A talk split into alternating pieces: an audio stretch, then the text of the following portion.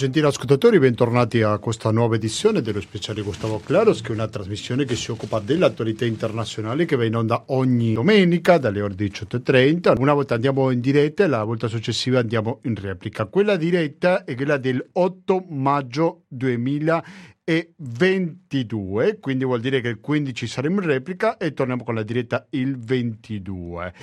Andiamo avanti dalle 18.30 fino alle ore 20 e oggi parleremo su tanti paesi, come fa spesso questa trasmissione. Il punto di partenza sarà lo Sri Lanka, quindi andiamo vicino all'India perché in questo paese la notizia più recente è che è stato dichiarato ancora una volta lo stato di emergenza. Il presidente del Sri Lanka, Gotabaya Rajapaksa, ha dichiarato ancora una volta lo stato di emergenza, che vuol dire in pochi soldoni che può portare avanti una repressione con estrema facilità, cioè permetterà alle forze dell'ordine di arrestare i manifestanti contro il quale in queste settimane la violenza è aumentata. Perché è aumentata? Per la questione dell'aumento della benzina e degli alimenti di prima necessità.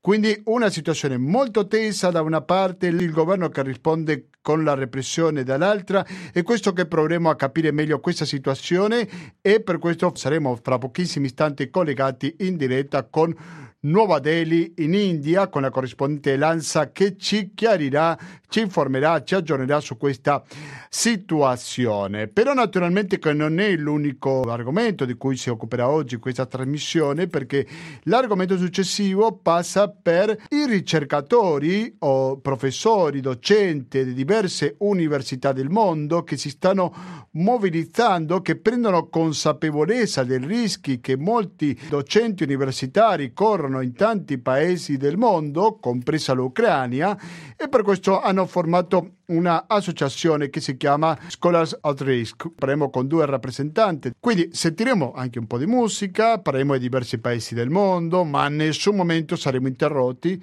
da una fastidiosissima pubblicità.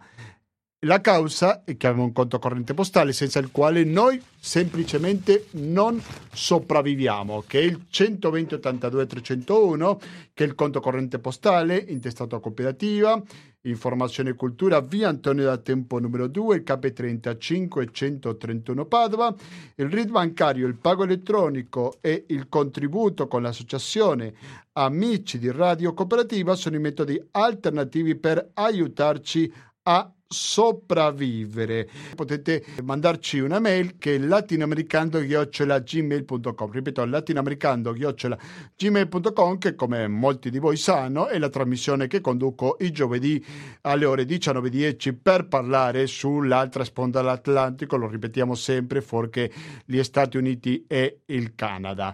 Sentiamo un po' di musica e quando torniamo saremo in collegamento in diretta con l'India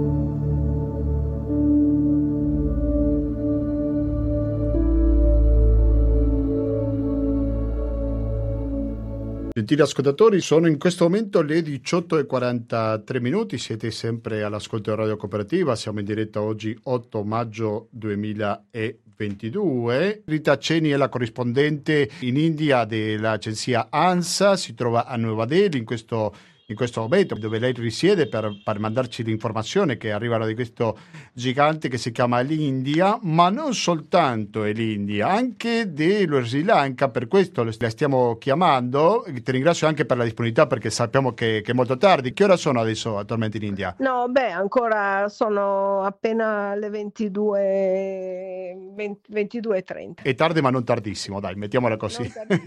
Grazie anche per questo. Dunque, le notizie che abbiamo ricevuto, le, almeno le, più recenti, sto parlando di ieri, che lo Sri Lanka ha dichiarato ancora una volta lo stato di emergenza, c'è una grave crisi economica, sociale, forti proteste, ma ancora più forte forse la repressione da parte del governo di Gotabaya Rajapaksa, spero averlo pronunciato Perfetto. bene. Sì, ecco, lei, eh, se ci vuoi raccontare un po' com'è la situazione e soprattutto com'è che si è arrivato a questo punto.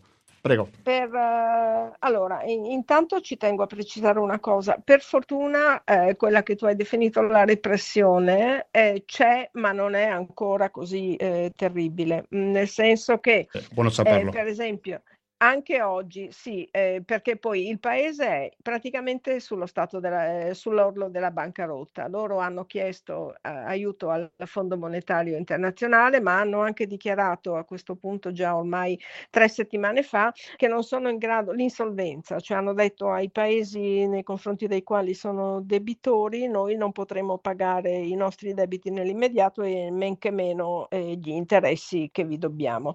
Però tornando al punto, eh, la situazione è che la crisi è anche appunto una crisi economica in cui il paese è precipitato, ha fatto sì che ormai non ci siano più nemmeno i beni di prima necessità, che non ci sia più ehm, approvvigionamento di, di, petrolio, di benzina, che manchino eh, i medicinali, anche quelli più importanti, e che in pratica dall'inizio di aprile, quindi è quasi un mese, anzi eh, domani sarà il 9 di maggio, quindi dal 9 di maggio c'è una protesta di piazza eh, partecipatissima. Questa è eh, la grande novità, eh, cioè il, la gente è scesa in piazza, gente eh, di tutti i tipi, di tutte le età, eh, di tutte le diverse religioni che contraddistinguono questa isola, che non è così grande, ma di cui conosciamo la storia travagliata, perché sappiamo che per un ventennio i, i tamil eh, induisti si sono battuti con eh, i cingalesi che invece sono a maggioranza buddisti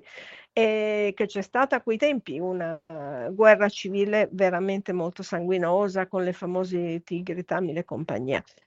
E in questo paese, allora, eh, la gente però è scesa in piazza a protestare e a chiedere che gli attuali governanti se ne vadano, si dimettano e lasciano il posto ad altri. Tu prima citavi Gotabaya Rajapaksa. Gotabaya Rajapaksa è il presidente in questo momento dello Sri Lanka, ma eh, dovete sapere che eh, suo fratello Mahinda eh, si chiama, è il primo ministro e che ci sono e ci sono stati fino a tre settimane fa altri tre appartenenti di questa famiglia tentacolare che ha almeno nove fratelli, eh, tutti con importanti incarico di governo. Sono loro che negli ultimi 4-5 anni hanno rovinato il paese, hanno mandato il paese alla bancarotta con uh, spese folli, con uh, appropriazione indebita di ingenti quantità di denaro e quindi eh, il popolo sta chiedendo che loro vengano, si dimettano, se ne vadano. Eh, vi dicevo prima che dal 9 di aprile davanti al palazzo presidenziale nella capitale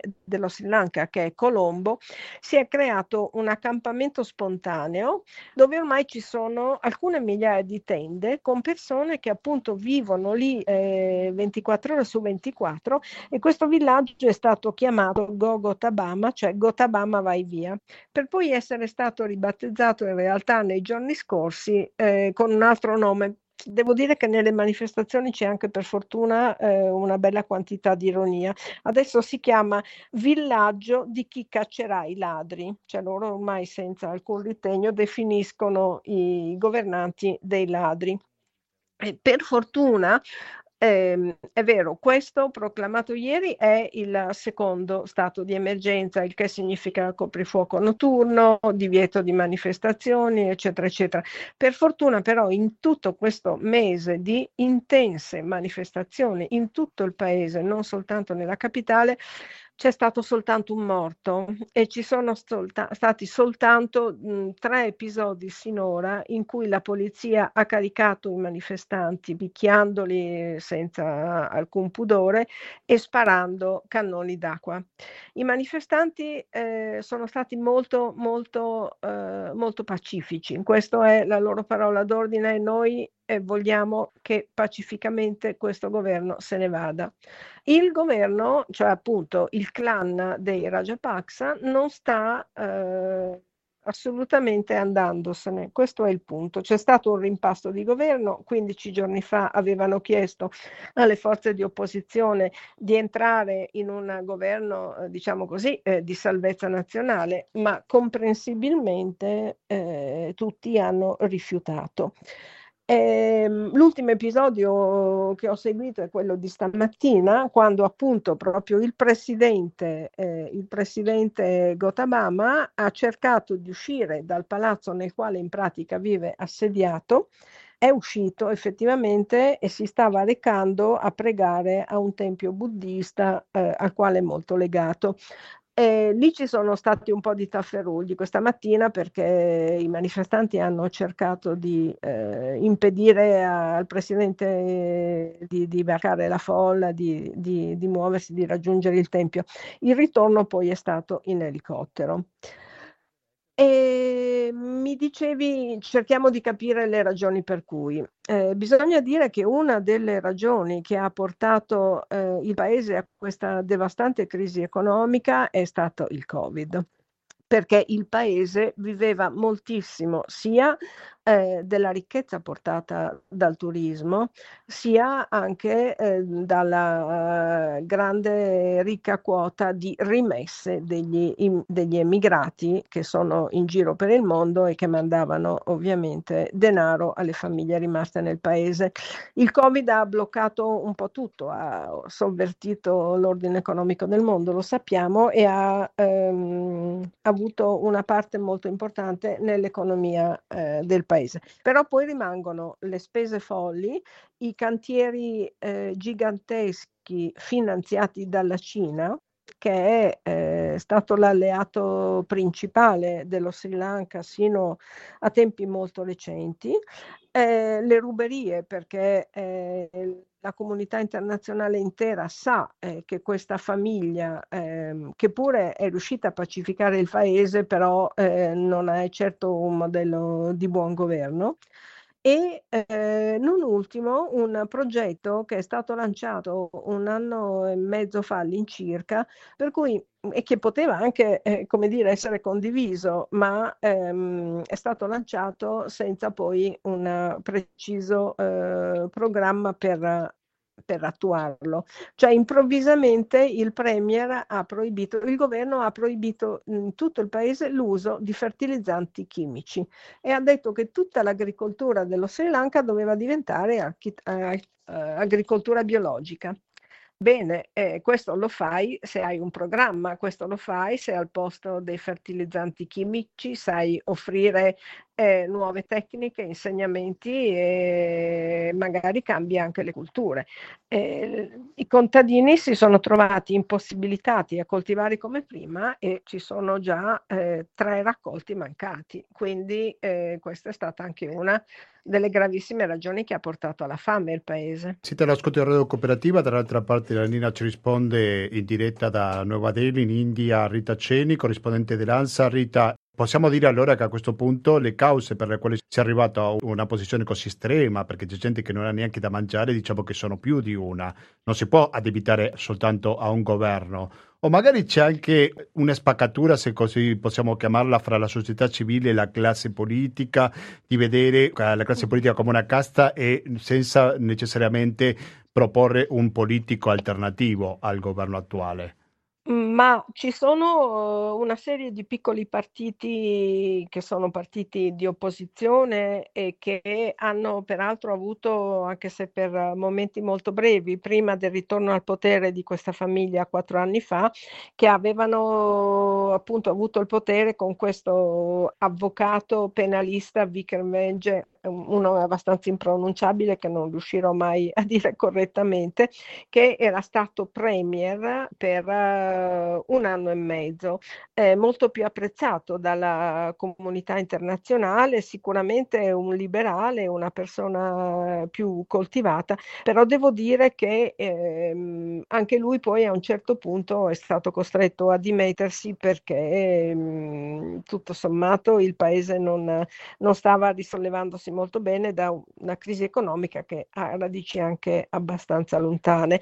Ehm, Dicevo, ehm, è, sarà interessante capire, eh, per rispondere alla tua domanda, se questo grande movimento di popolo che eh, si è creato e che sta vivendo nelle piazze e sta manifestando tutti i giorni nel paese, eh, si saprà dare una, un'identità politica. Mm, è tutto da vedere. Non sì, so. per quello che ho capito è una protesta sociale senza un leader chiaro.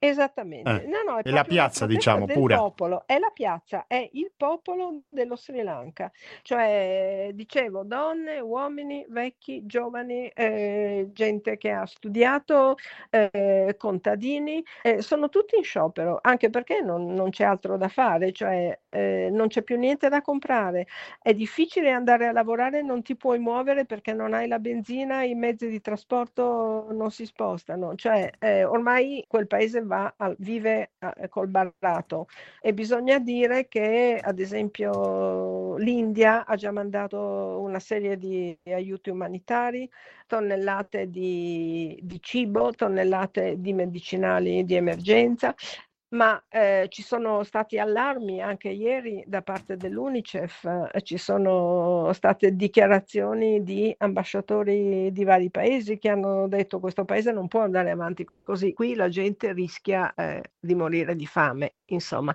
Ma in questo momento non c'è un leader della protesta, come dici sì. tu, no, sì, sì. è proprio una protesta collettiva eh, di, chi chiede, di chi chiede che questi che sono al potere se ne vadano, tutti e dopo si vedrà. Ci sono tanti partiti di opposizione, più o meno piccoli medi, eh, che potrebbero anche tentare nuovamente eh, il Fondo Monetario Internazionale due settimane fa ha posto delle condizioni molto severe, ha detto che va bene, possiamo aiutare a fare un piano insieme perché il ministro dell'economia è andato a Washington a parlare appunto con uh, i dirigenti del Fondo Monetario Internazionale per cercare di concordare un piano di recupero e eh, una delle condizioni era che il governo potesse assicurare una specie di, eh, diciamo così, eh, reddito di cittadinanza per tutti, per almeno sei, per, per, ogni famiglia, anzi, per almeno sei mesi per aiutare le famiglie a, a, sopravvivere fino ad allora. Ma il problema non è neanche tanto quello di trovare del denaro contante, è di avere appunto eh, i beni di prima necessità. Eh, e questo è appunto un'emergenza che va risolta con mm. immediati aiuti umanitari, sì. probabilmente anche dalle Nazioni Unite. Sì, ma perché sono cose scollegate l'aiuto al Fondo Monetario Internazionale e la situazione alimentaria? In Italia? No, no, la situazione alimentaria, dico. Ah, ehm, Molto banalmente, per portare il cibo dico, al tavolo, uh-huh. qualche aiuto esterno ci sarà bisogno, almeno per riattivare l'attività, no? Certo, non è però quello che fa il Fondo Monetario eh, sì. Monetario La storia lo dimostra chiaramente. Si occupa, certo, si eh. occupa eh. di altro eh, normalmente, sì, sì, insomma, eh, sì, sì, cioè di finanza a, a, livelli più alti, insomma, di bilancio, di strutturazione del debito di un paese. Ah, allora, io, oh, io, volevo chiederti per il discorso degli agricoltori di cui tu ci accennavi prima, tu stai parlando uh-huh. di un paese paesi in cui gli agricoltori sono stati protagonisti. Mi ricordo le importantissime manifestazioni che sono arrivate una volta a Nuova Delhi, dove tu ti trovi. C'è un rapporto fra gli agricoltori di un paese e gli agricoltori dell'altro, visto che sono così vicino? No, no, sono cose no, completamente scollegate. Eh, anche perché le- le- i rapporti, mm, cioè è tutto piuttosto complicato perché de- considerando la natura particolare dello Sri Lanka, che è un paese dove ci sono eh, queste due etnie, eh, chiamiamole così, insomma, Mm. cioè sono appartenenze appunto anche linguistiche, no? Cioè quindi ci sono i Tamil, che sono praticamente i cugini e i fratelli degli indiani eh, della parte sud dell'India. Lì c'è questo grande stato Tamil Nadu, loro parlano la stessa lingua, hanno la stessa eh, scrittura e sono ovviamente di religione indù. Dopodiché ci sono invece gli altri, i singalesi, che sono prevalentemente di religione buddista e poi c'è anche una minoranza cristiana, cioè lo Sri Lanka è anche un paese che per tanto tempo aveva visto una convivenza molto bella e quasi esemplare e pacifica di, di questi gruppi etnici, cosa che invece poi si andò disgregando con la fine, con gli anni 80, 90, ma insomma questo è un capitolo che effettivamente era stato chiuso con l'aiuto di eh, questo Rajapaksa Sì, e sì. infatti il merito che l'ha portato di nuovo a diventare premier, perché certamente non è una novità di questi ultimi cinque anni, loro sono stati i padroni del paese e lo sono in pratica da 20-25 anni. Sì, sì. Però diciamo la- le trattative di pace e la chiusura di questa guerra sanguinosissima, eh, bisogna riconoscerlo, si deve a lui. Per cui ehm, lui, appoggiato anche dalla, chiamiamola in questo caso chiesa buddista mm, locale, è tornato al potere, perché poi bisogna dire che nonostante le sue caris- caratteristiche particolari, in Sri Lanka almeno eh, i monaci buddisti sono molto più che dei semplici monaci che pregano e meditano nella semplicità dei loro monasteri. No, eh, cioè hanno, hanno un forte potere, molto sono molto, molto, molto presenti nella società. Però appunto poi c'è anche una eh, minoranza che poi non è così piccola, perché sono circa il 40% della popolazione di induisti, cioè i Tamil, e poi anche c'è una 8-10% direi di cristiani. Tra l'altro c'era anche eh, un luogo che io avevo trovato affascinantissimo, eh, non ricordo purtroppo il nome, è un piccolo villaggio nel sud est del paese dove convivono eh, l'una accanto all'altro in un'area piuttosto estesa tre meravigliosi templi eh, uno stupa buddista molto venerato, un eh, tempio indù e ah no, giusto, e poi ci sono anche dei musulmani, una moschea, quindi sono quattro, e una piccola chiesa cristiana. Mm. E eh, tutte le sere lì trovi riti che si svolgono contemporaneamente, tu puoi passare da un tempio all'altro e attraversare tutte e quattro le religioni. Certamente. Ed era anche molto bello perché fuori da questi templi c'è un unico mercato per cui praticamente le offerte che vai a portare a, a quello che è il Dio al quale tu ti rivolgi sono praticamente le stesse, insomma. Quindi c'era anche, mm, c'erano degli esempi abbastanza rari di, di meravigliosa convivenza, insomma. certo, certo. Ricordiamoci che è un paese piccolo lo Sri Lanka, è un'isola. Sono Un tempo- 22 milioni di abitanti, no? Sì. Esattamente, quindi Eh sì. eh, è un paese che un tempo sì, veniva considerato il paradiso terrestre, l'isola delle spezie, infatti è, molto bello dal punto di vista naturalistico. Mm, anche. Certamente, per questo stiamo parlando del turismo e che il Covid lo ha colpito particolarmente forte. E Rita, prima di salutarci, io vorrei chiederti, tu stai parlando da- dall'India, tu mi stai parlando della popolazione, ma a livello governamentale, in tutta questa crisi lo Sri Lanka, è stato sempre mano sulla mano? Eh, Dico, perché è un no, gigante che hai però- davanti, dico, prego. Eh, no, no, però ehm, non posso neanche dire che non hanno preso una posizione precisa, ma questo è tipica dell'India, nel senso che loro eh, non cercano, loro sono contro le interferenze nei, nei, nei, nelle scelte politiche dei paesi, non accettano alcun tipo di interferenza. La prima cosa che dicono sempre è nessuno venga a darci lezioni, quindi ehm, non hanno preso posizione dicendo al governo dimettetevi o fate qualcosa o che altro, hanno eh, garantito aiuti umanitari sino ad ora. Hanno consegnato prima dei barili di petrolio, poi appunto cibo, medicinali e continuano a fare consegne anche perché sono il paese più vicino, insomma, via mare arrivi dalla costa del Tamil Nadu in Sri Lanka in un'ora e quindi per loro è molto facile raggiungere il porto più a nord e, e fare queste consegne. Però è proprio una regola che, che loro hanno. Non, Vabbè, che, e che non, la applicano dopo anche con gli altri, Beh, questo non è mica scontato, no?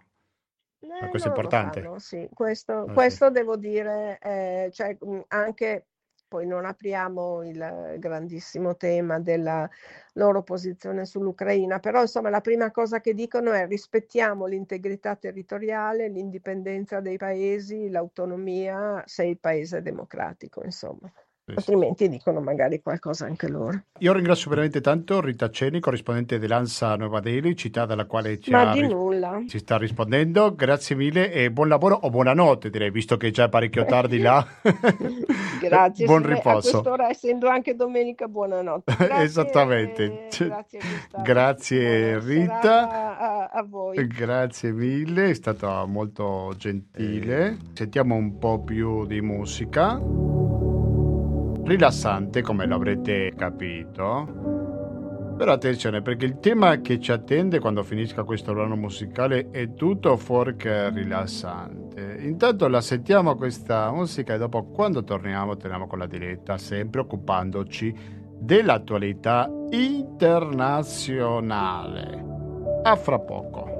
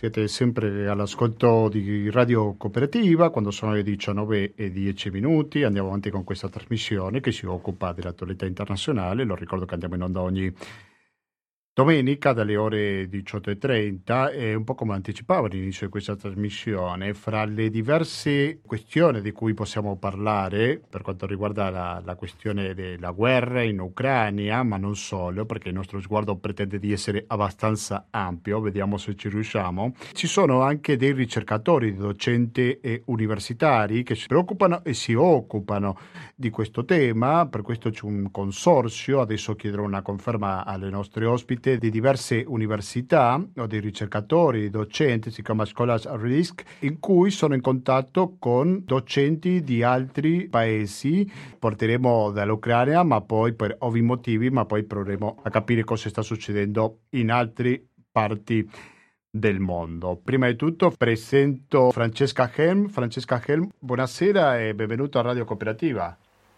Buonasera, grazie Gustavo. Grazie mille a te per la disponibilità. Francesca Hem, ricercatrice a Scienze Politiche dell'Università di Padova, ma non è l'unica a essere collegata con noi perché in questo momento c'è anche Elisa Gamba. Elisa Gamba, buonasera e benvenuta a Radio Cooperativa.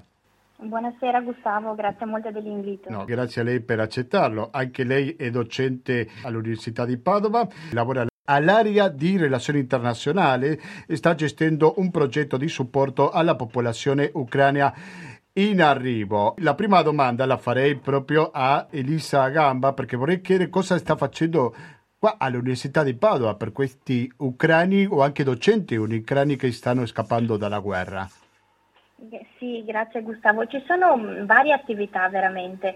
Allora, se vogliamo partire dai docenti, abbiamo un bando che è tuttora fuori. Eh, il CDA dell'Ateneo ha stanziato ben 500 mila euro di supporto a um, personale universitario che scappa dall'Ucraina, quindi parliamo di professori e ricercatori che lavoravano all'università in Ucraina e ovviamente ora si trovano in difficoltà. Eh, la cosa bella di questo bando è che permette di mettere in contatto appunto queste persone che lavoravano lì con i nostri dipartimenti e i nostri professori, eh, li, li, mette in contatto e fa sì che si riesca ad invitarli qui e a dargli una borsa di ricerca per lavorare qui, retribuiti ovviamente, da un minimo di tre mesi a un massimo di 12 mesi. Eh, è un progetto molto bello secondo me perché mette in contatto eh, colleghi che fanno ricerche sulle stesse tematiche in Italia, a Padova, all'Università di Padova in particolare ovviamente, e in Ucraina, li collega e crea proprio un ponte di solidarietà per cui dall'Ucraina queste persone possono venire a lavorare nel nostro Ateneo. Questo è il progetto che riguarda proprio il corpo docente. Poi ne abbiamo svariati su, sugli studenti invece. Ah, sono evadi separati giustamente e cosa si fa in questo campo? Per gli studenti, allora la primissima cosa che abbiamo fatto come Università di Padova è stato intervenire sugli studenti di cittadinanza ucraina già iscritti. Quindi abbiamo dato loro uh, l'esonero dalle rate universitarie, dalle tasse universitarie, più delle borse di studio ad hoc, proprio perché ehm, se magari si tratta di studenti che qui studiavano già all'università, non avevano nemmeno problemi economici, non hanno neanche pensato mai a chiedere una borsa di studio e poi si sono trovati in una situazione di guerra con la famiglia in difficoltà che non poteva più supportarli magari e quindi l'Ateneo ha pensato di intervenire con borse ad hoc. E poi ci sono eh, vari supporti per i nuovi studenti invece, quindi eh, stiamo ricevendo varie richieste di persone, ragazzi, ventenni, che studiavano all'università in Ucraina e vogliono venire qui a continuare gli studi, allora li aiutiamo con l'immatricolazione, li aiutiamo con i documenti, li accogliamo e gli diamo borse di studio. Quindi abbiamo eh, 75 borse di studio per chi si immatricolerà a settembre all'Università di Padova per cittadini ucraini e in più abbiamo anche 50 borse di studio per chi ora invece vuole venire qui a studiare dei singoli insegnamenti. Quindi è un modo proprio per agganciarli anche se l'anno accademico ormai è finito, è un modo per accogliere lo stesso questi ragazzi e, e farli venire già ora in Italia vista la situazione. Certo. Quindi una serie di interventi importanti, il totale dell'impegno dell'Ateneo per quest'anno è di 910 mila euro, quindi una presa di posizione molto forte di sostegno alla popolazione ucraina. Come siete organizzati? Nel senso che io sto pensando, per esempio, che molti magari scappano dalla guerra con la speranza di tornare nel breve tempo, nel caso in cui la guerra, come ci auguriamo tutti, non si protrarre troppo a lungo. Ecco, mentre che voi i vostri progetti mi sembra che sono anche per fare qualcosa di stabile qui in Italia, o no? Com'è? Sì, allora diciamo per la parte ehm, del corpo docente, quindi per professori e ricercatori, eh, lì dipende un po' dalla persona che, che, scappa e da chi la accoglie, quindi lì le borse vanno appunto da un minimo di tre mesi a un massimo di 12 quindi è un po' a seconda di quello che la persona decide e si sente di fare. Per gli studenti c'è questo intervento temporaneo appunto per chi arriva ora, di, sono borse di studio di 3.000 euro circa per fare dei corsi quest'estate diciamo.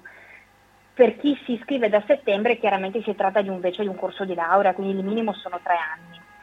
Eh, allora è chiaro che queste persone sperano tutte di poter tornare presto nel loro paese e ce lo auguriamo tutti ovviamente. E, ovviamente l'Ateneo quello che può offrire è un percorso di formazione e il minimo per i corsi di laurea appunto è, è un tre anni, quindi il, sì, le, sì, gli, interventi, gli interventi sì. sono diversi proprio per, questa, per questo motivo. Ecco. Vorrei chiedere alla professoressa Francesca Hem, che in linea in diretta qua a Radio Cooperativa, cosa sta facendo anche a livello internazionale, perché noi ci siamo concentrati in questa prima parte dell'intervista sull'Ucraina, però mi sembra che l'Università di Padova sta facendo pure altre cose per altri paesi, giusto? Esatto Gustavo, sì. L'Università di Padova fa, fa, parte della rete Scholars at Risk E allora Scholars at Risk è una rete internazionale di università fondata nel 1999 presso l'Università di Chicago negli Stati Uniti.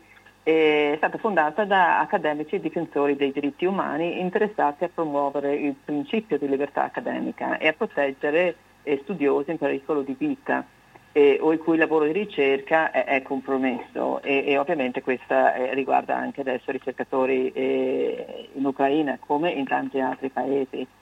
E, e Scholars è una rete che ha eh, membri in 40 eh, paesi diversi e oltre 500 università. E dal 2019 eh, è stata creata la rete italiana di Scholars at Risk è partita da un'iniziativa dell'Università di Padova insieme all'Università di Trento, coordinato da me e la collega Claudia Padovani qui a Padova e a Stergallo a Trento e, e siamo partiti con, con, 14 università, invece adesso siamo ben eh, oltre, 30, oltre, 30, mi pare 32 adesso. E, e, e SAR esattamente fa, fa questo lavoro di protezione, lavorando in collaborazione con le università partner per appunto creare borse di studio temporanee, eh, idealmente due anni, anche tre anni, per accademici che fanno richiesta di aiuto all'associazione. E quindi eh, SAR però fa anche eh, ricerca, monitoraggio no, su, ehm, su studiosi a rischio in diversi paesi, pubblicando annualmente un report eh, che si chiama Switch Think.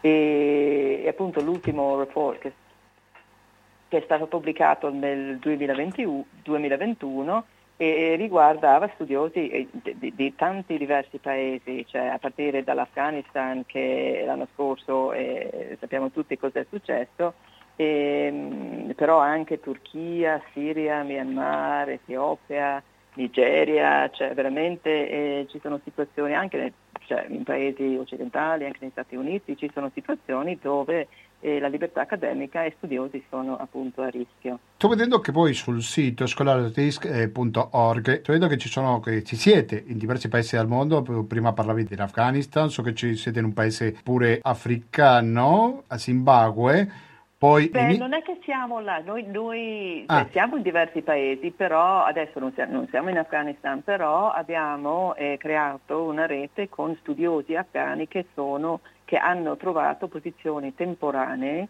in diverse università in Europa, negli Stati Uniti e, e, e altri paesi. Quindi noi lavoriamo con studiosi di, di paesi, adesso in Zimbabwe non, so se, non penso che ci sia un'università un partner Scholars at Risk, però ospitiamo qualche studioso. Poi sto vedendo anche l'India, paese con il quale ci siamo collegati fino a pochi eh, ah. istanti fa, sto vedendo anche qualche paese europeo, ecco, ma poi c'è un caso, mi sembra che sicuramente eh, ha colpito a più di uno, che è quella di un professore iraniano che è condannato a morte. Ahmad credo che è il nome. Cosa possiamo dire su questo caso? Cosa sapete?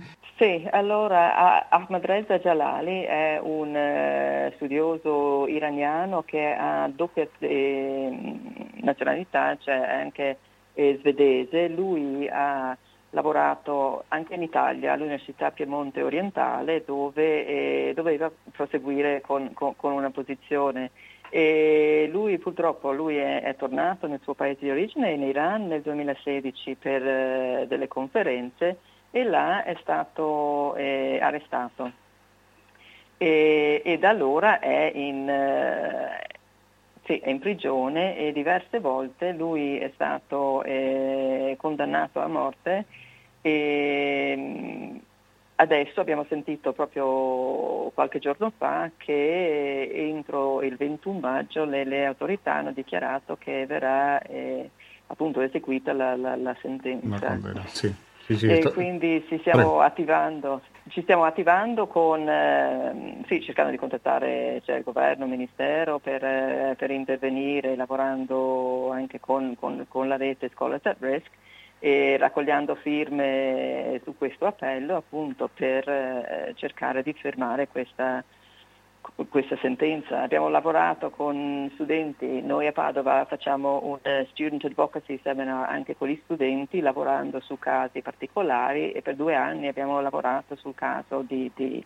di Amadrezza. E, sì, sì. sì, ce l'abbiamo proprio a cuore questo caso e siamo molto molto preoccupati. Molto chiaro. Chiedo a Elisa Gambas, una volta che arrivano qui a Padova o magari anche in altre università italiane, c'è un modo per comunicare perché loro possano diffondere la, la storia drammatica che vivono nel paese di origine. E allora, sugli ucraini al momento eh, no, nel senso che la situazione di accoglienza della popolazione ucraina è, è un po' in divenire, no? questa, questa, guerra ci è piombata addosso all'improvviso a fine febbraio, una cosa che non, non ci aspettavamo, abbiamo reagito velocissimi anche come Ateneo però l'accoglienza che abbiamo attivato e su cui stiamo lavorando è un'accoglienza secondo me che è forte perché è molto capillare. Al di là del, dell'Università di Padova, voglio dire, si è creata proprio una rete di solidarietà per accogliere queste persone che è veramente eh, commovente secondo me.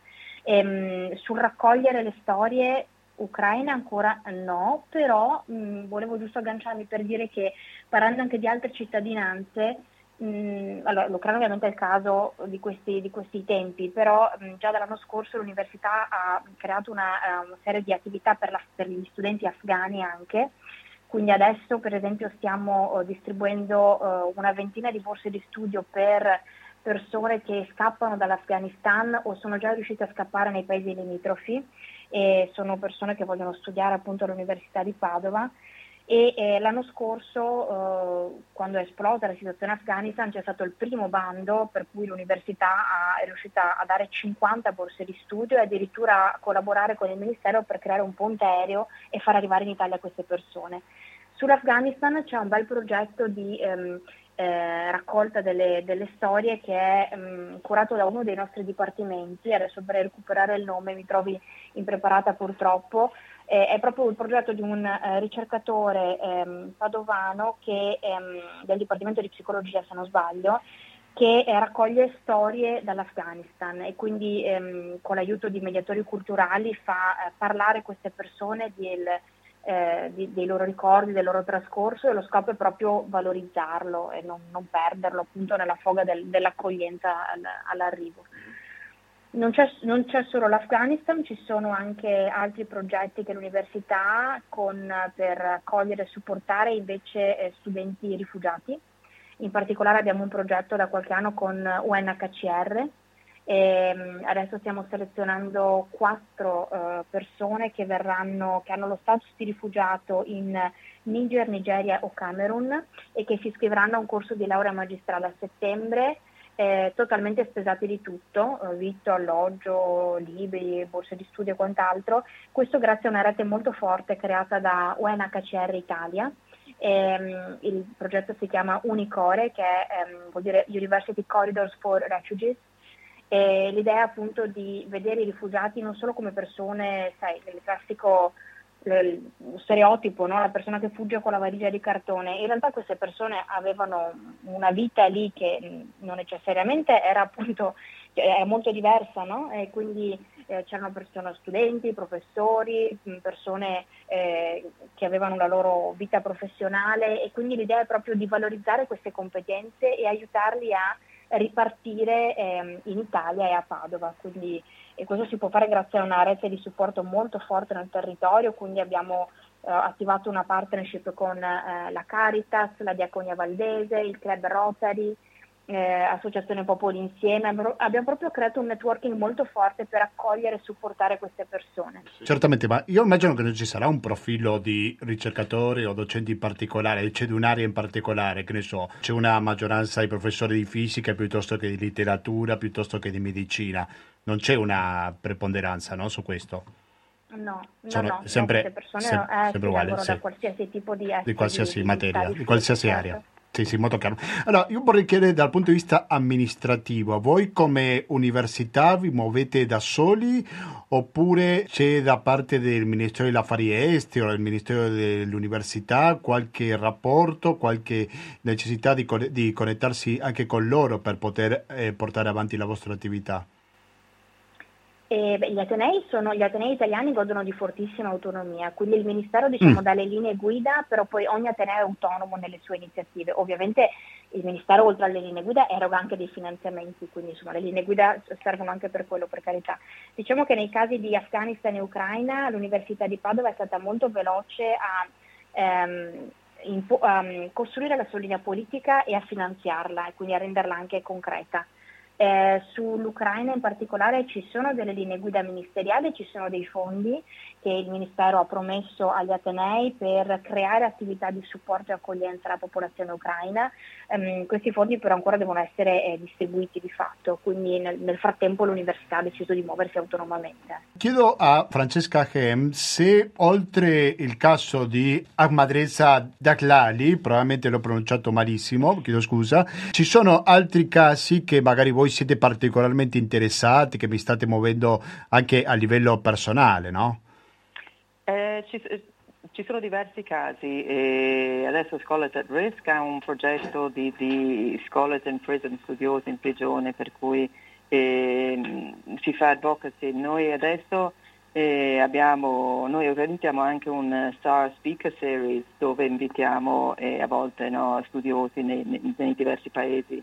Con gli studenti stiamo lavorando sulla Bielorussia eh, questo semestre e abbiamo fatto poco tempo fa, a maggio, un ehm, un speaker series, quindi è stata invitata una studiosa, un'italianista, eh, Natalia Dulina del, della Bielorussia, che è stata eh, arrestata più volte ehm, e, e, abbiamo sentito anche poco dopo l'ultimo intervento con noi, è stata eh, arrestata con accuse eh, sì, assurde. Lei, lei, è stata licenziata dopo aver supportato gli studenti durante le proteste di, dell'agosto 2020 dopo l'elezione di Lukashenko e, e da allora non, non, ha più lavorato e, all'Università Linguistica di Minsk ed è stata appunto arrestata più volte anche per essersi espressa contro la guerra eh, in Ucraina. Quindi lei è una persona a cui abbiamo praticamente a cuore adesso perché sappiamo che adesso è in prigione. E,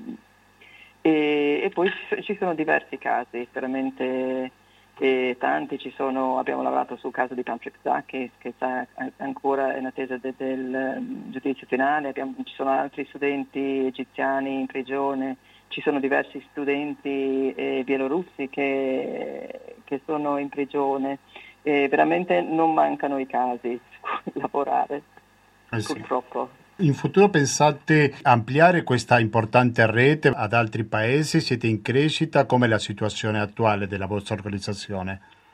Cioè noi vorremmo ovviamente sì ampliare la rete in, in, in, diversi paesi e di questo si occupa soprattutto SAR International. Noi quello stiamo, su cui stiamo lavorando come SAR Italia è eh, proprio cercare di creare un programma nazionale di, eh, di borse per studenti e, e, studiosi a rischio.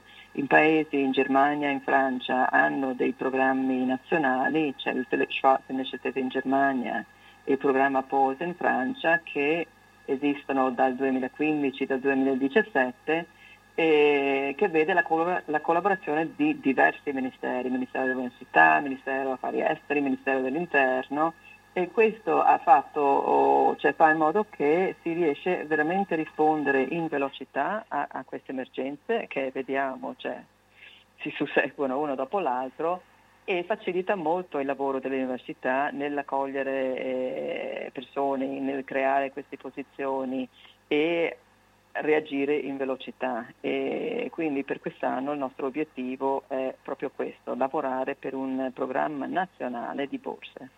Elisa Gamba, il comune di Padova ha fatto qualcosa in alcuni casi, sia per il caso ucraino o per il caso, sempre stiamo parlando dell'ambito degli studiosi naturalmente, no? sia per il caso ucraino o anche di altri paesi del mondo, come vi rapportate con Padova? Se avete un rapporto? Eh, allora, il comune di Padova è molto attivo. Io eh, personalmente non, non, posso parlare per il comune, nel senso che le, attività di cui mi occupo io sono, nascono e, e, si sviluppano esclusivamente all'interno dell'Ateneo. Per quello appunto parlavo di borse di ricerca o corsi di studio, perché appunto sono attività esclusivamente legate al mondo accademico.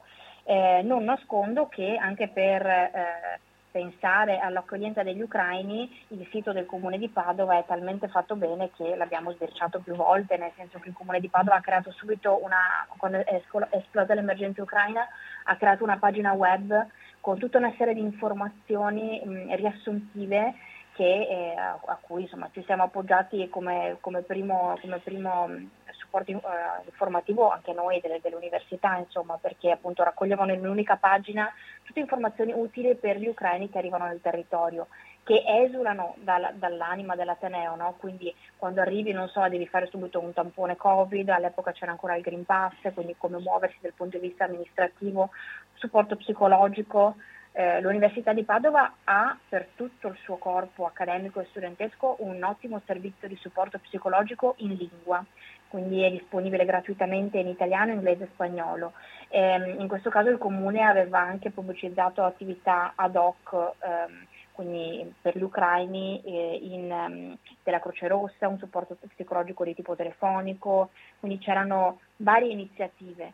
Ecco, quindi in questo senso diciamo che il comune lo, lo prendiamo un po' come, come spunto eh, lodevole per le tantissime iniziative che fa, però ecco, non mi sento di andare nel dettaglio. No, no, no certamente, però io immaginavo molto banalmente che un soggetto politico, cioè il comune di Padova, sul quale non si può fare a meno per rapportarsi anche per la questione dell'alloggio, pensato, no? Allora, la questione alloggi... Sono è... universitari anche questi? Sì, ehm, allora la questione alloggi è un altro tema ancora, nel senso che... Ehm, eh, l'università in generale si sta muovendo per ampliare il suo, il suo corpo di residenze perché in generale la, l'utenza internazionale dell'Ateneo sta aumentando a dismisura negli ultimi anni, quindi in generale l'università sta lavorando per aumentare i posti alloggio.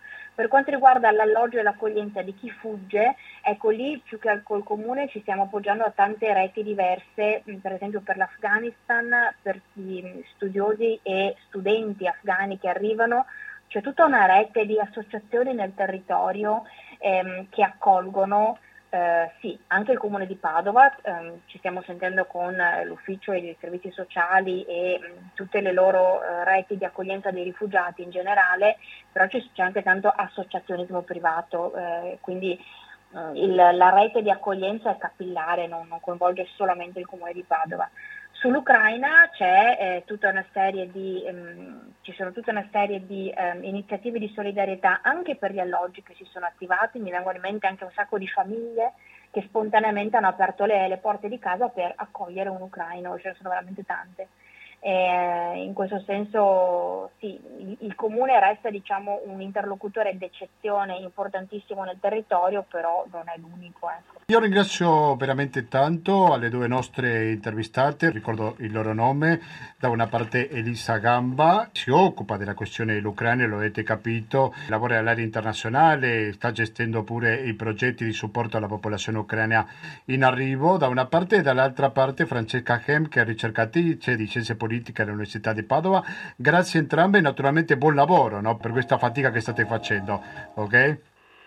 Grazie. Grazie a voi. Adesso, gentili ascoltatori, rimanete all'ascolto della cooperativa perché andremo avanti con questa trasmissione. Oggi siamo molto rilassati con la musica, eh? lo devo ammettere anche perché ci aiuta il fatto che domenica gli argomenti non sono molto rilassanti, l'avrete capito, però una pausa sempre ci vuole, giusto? Siete d'accordo?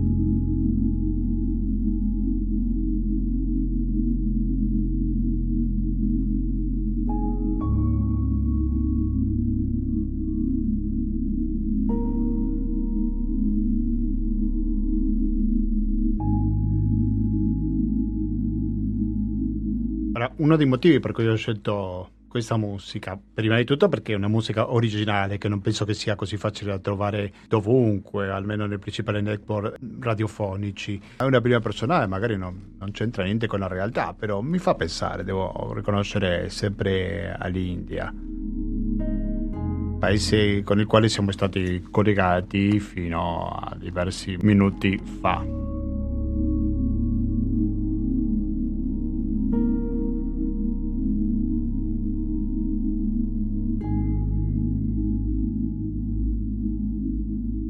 E andiamo avanti con questa puntata di radio cooperativa che si chiama Lo Speciale Gustavo Claros, che va in onda ogni domenica dalle ore 18.30 fino alle ore 20, che si occupa dell'attualità internazionale. Se parliamo di attualità, la notizia più recente, almeno che raccontano in tanti mesi di informazione, è la visita di Jill Biden, quindi la moglie del presidente statunitense Joe Biden, che si è incontrata con la moglie di Zelensky se vado sul sito dell'ANSA trovo per esempio che il G7 mette come la frase principale che Putin non deve vincere la guerra, no? Io, cioè, personalmente, scusate se dico no, una prima persona, la domanda è sempre quanto si voglia raggiungere la pace, se entrambe le parti sono veramente interessati a raggiungere la pace, perché è inutile accusare l'altro paese se tu non fai la tua parte per questo scopo chiamato pace. E il discorso è se ce l'hai, veramente questo obiettivo. Dunque, torniamo a leggere eh, alcune notizie che riguardano sempre la situazione russa, perché domani, 9 maggio, è una giornata cruciale, almeno dal punto di vista russo, giorno della vittoria della Russia contro il nazismo. A febbraio, quando è iniziato questa guerra, Putin aveva immaginato il 9 maggio in un'altra situazione nella quale si trova attualmente non ha avuto i, successi che lui si aspettava. Mi sono chiesto se non ne stiamo creando troppe aspettative per questa data.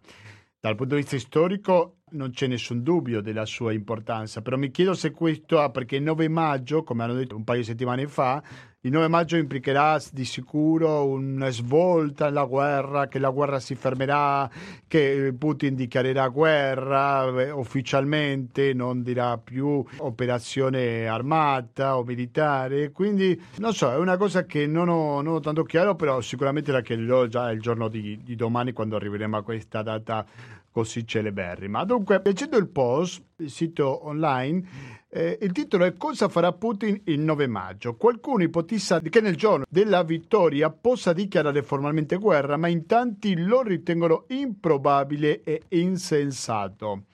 Il post afferma che lunedì sarà il 9 maggio, quindi domani, giorno in cui eh, la Russia mm, ricorre una delle feste nazionali più importanti e sentite del paese, il giorno della vittoria in cui si ricorda la resa dei nazisti del 1945. Negli ultimi vent'anni il presidente russo Vladimir Putin ha reso questa ricorrenza un tratto fondamentale della identità nazionale russa, riprendendo l'usanza sovietica di organizzare massicce parate militari nelle città di tutto il paese. Quest'anno, il giorno della vittoria in Russia, sta attirando più attenzione del solito per via della guerra in Ucraina. Considerata l'importanza simbolica della data, fin dalle prime settimane di guerra circolava l'ipotesi, mai confermata ufficialmente, che il governo russo puntasse a ottenere un qualche tipo di vittoria militare da esibire in occasione della parata del 9 maggio. Poi però l'invasione non è andata secondo i piani dell'esercito russo che attualmente sta portando avanti una difficoltosa offensiva nel Donbass. Secondo il governo ucraino, la Russia sta organizzando una parata militare a Mariupol, la città sottoposta a un brutale assedio di oltre due mesi, ma in generale l'offensiva nel Donbass sta avanzando lentamente e non ci sono grosse conquiste da rivendicare se non l'occupazione di Mariupol, a eccezione dell'acciaieria Azovstal, dove si è concentrata la residuale resistenza ucraina in città.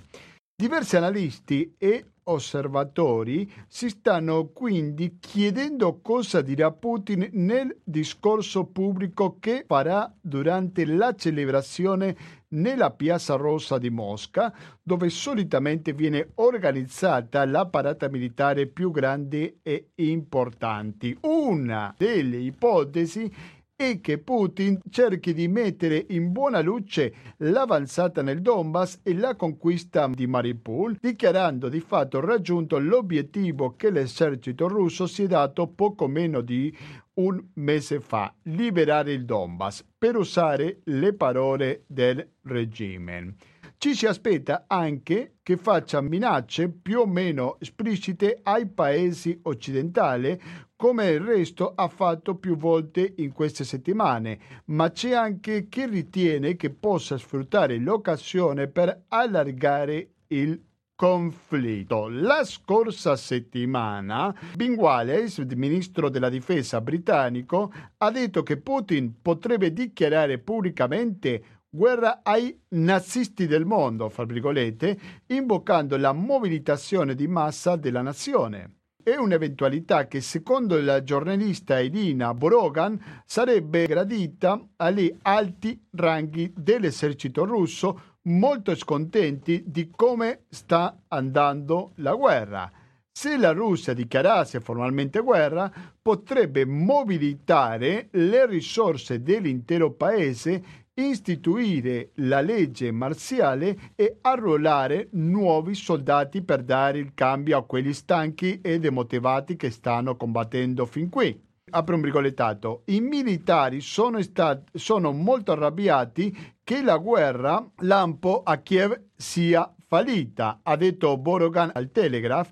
Le persone che nell'esercito vorrebbero riscattare i recenti fallimenti chiusa virgolette. Tuttavia, la gran parte degli analisti sostiene che non sia affatto scontato una dichiarazione di guerra totale da parte di Putin perché potrebbe mettere a rischio la stabilità dell'opinione pubblica interna.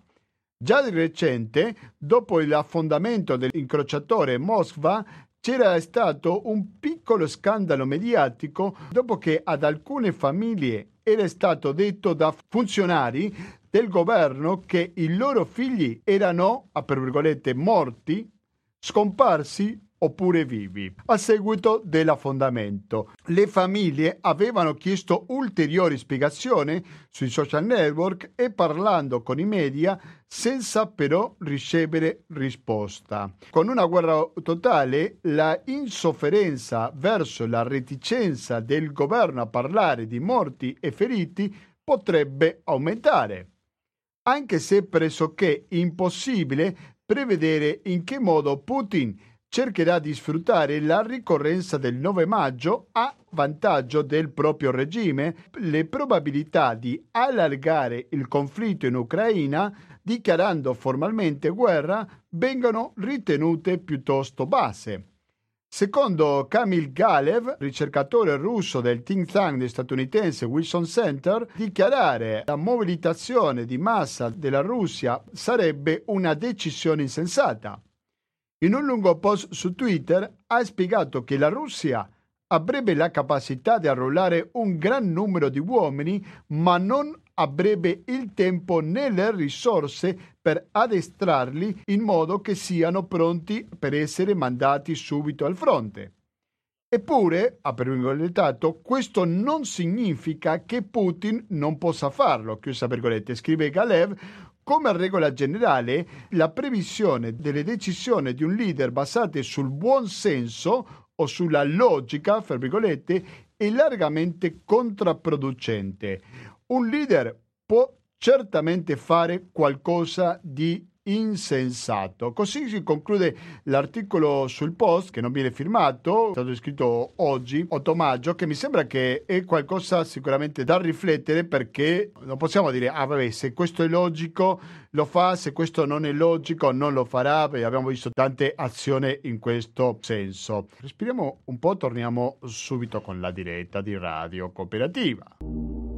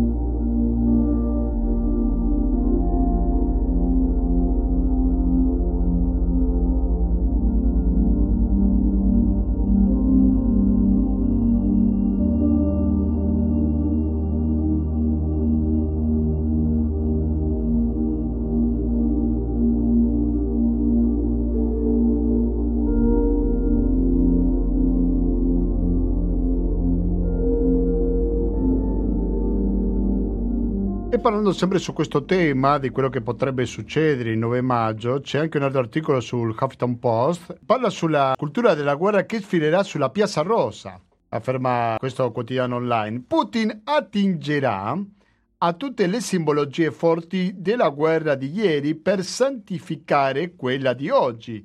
La missione della Santa Madre Russia, sentimento a cui i concittadini del nuovo zar continuano a credere. La guerra, afferma l'articolo del Huffington Post, persino prima che armi e morti, è una cultura. Lo sappiamo noi occidentali dal nostro conflitto patrimonio intellettuale che ha per oggetto l'idea di guerra, fra virgolette, da Sofocle alla sua Antigone e Husinga, del bello gallico a Homo homis lupi di Hobbes, lo sa la Bibbia di Caino e Abele, lo sanno l'Iliade, l'Odissea, l'Eneide, Gerusalemme liberata, l'Orlando furioso. La guerra è anche la costruzione di un apparato di segni che la giustifichino e la rendono seducente.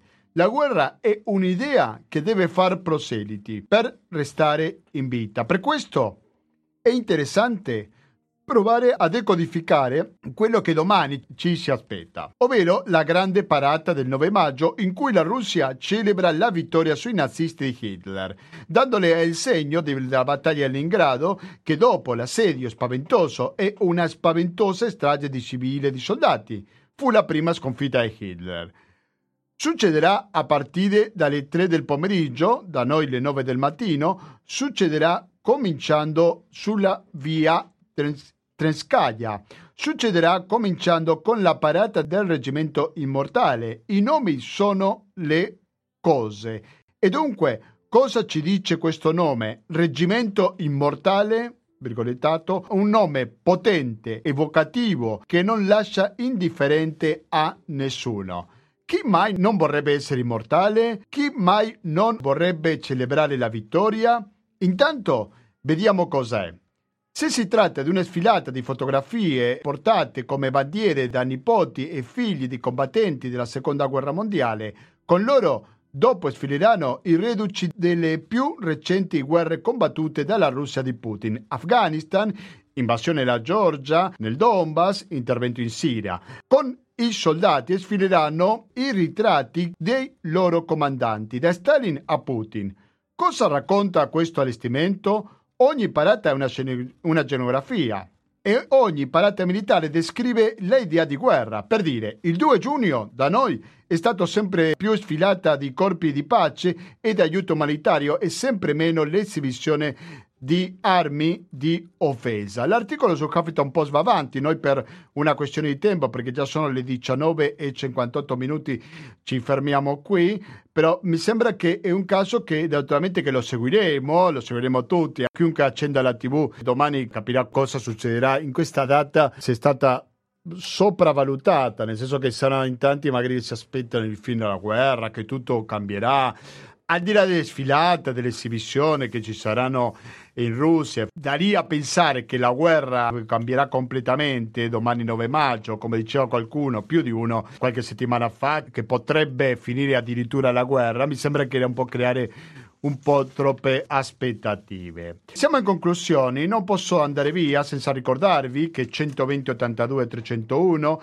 è il conto corrente postale, che il RID bancario e il pago elettronico e il contributo con l'associazione Amici di Radio Cooperativa sono i metodi alternativi per aiutarci alla sopravvivenza. Se volete scriverci, la mail è la stessa che usiamo per il giovedì sera, ovvero latinoamericando-gmail.com ripeto, latinoamericando-gmail.com Ecco, noi adesso ci salutiamo, però voi potete fare qualsiasi cosa da questo momento fuorché cambiare frequenze. Perché lo dico? Perché fra dieci minuti partirà una nuova edizione di Materiale Resistente che va avanti dalle 20.10 fino alle 21.40 e che io la considero la trasmissione più cattiva attiva assolutamente del palinsesto di Radio Cooperativa. E poi dalle 21.50 fino alla mezzanotte sarà il momento di ascoltare pensieri e parole. Se ci sentite in diretta all'8 maggio altrimenti dalle 21.50 ascolterete Nessun Dorma. Quindi perché noi andiamo in replica? Lo ricordo il 15 maggio. Quindi mi raccomando, continuate all'ascolto di Radio Cooperativa. Da Gustavo Claro non mi resta più che salutarvi e noi ci diamo appuntamento come al solito il giovedì con Latinoamericano, ovvero informazione, cultura e musica direttamente dall'America Latina. Grazie e alla prossima!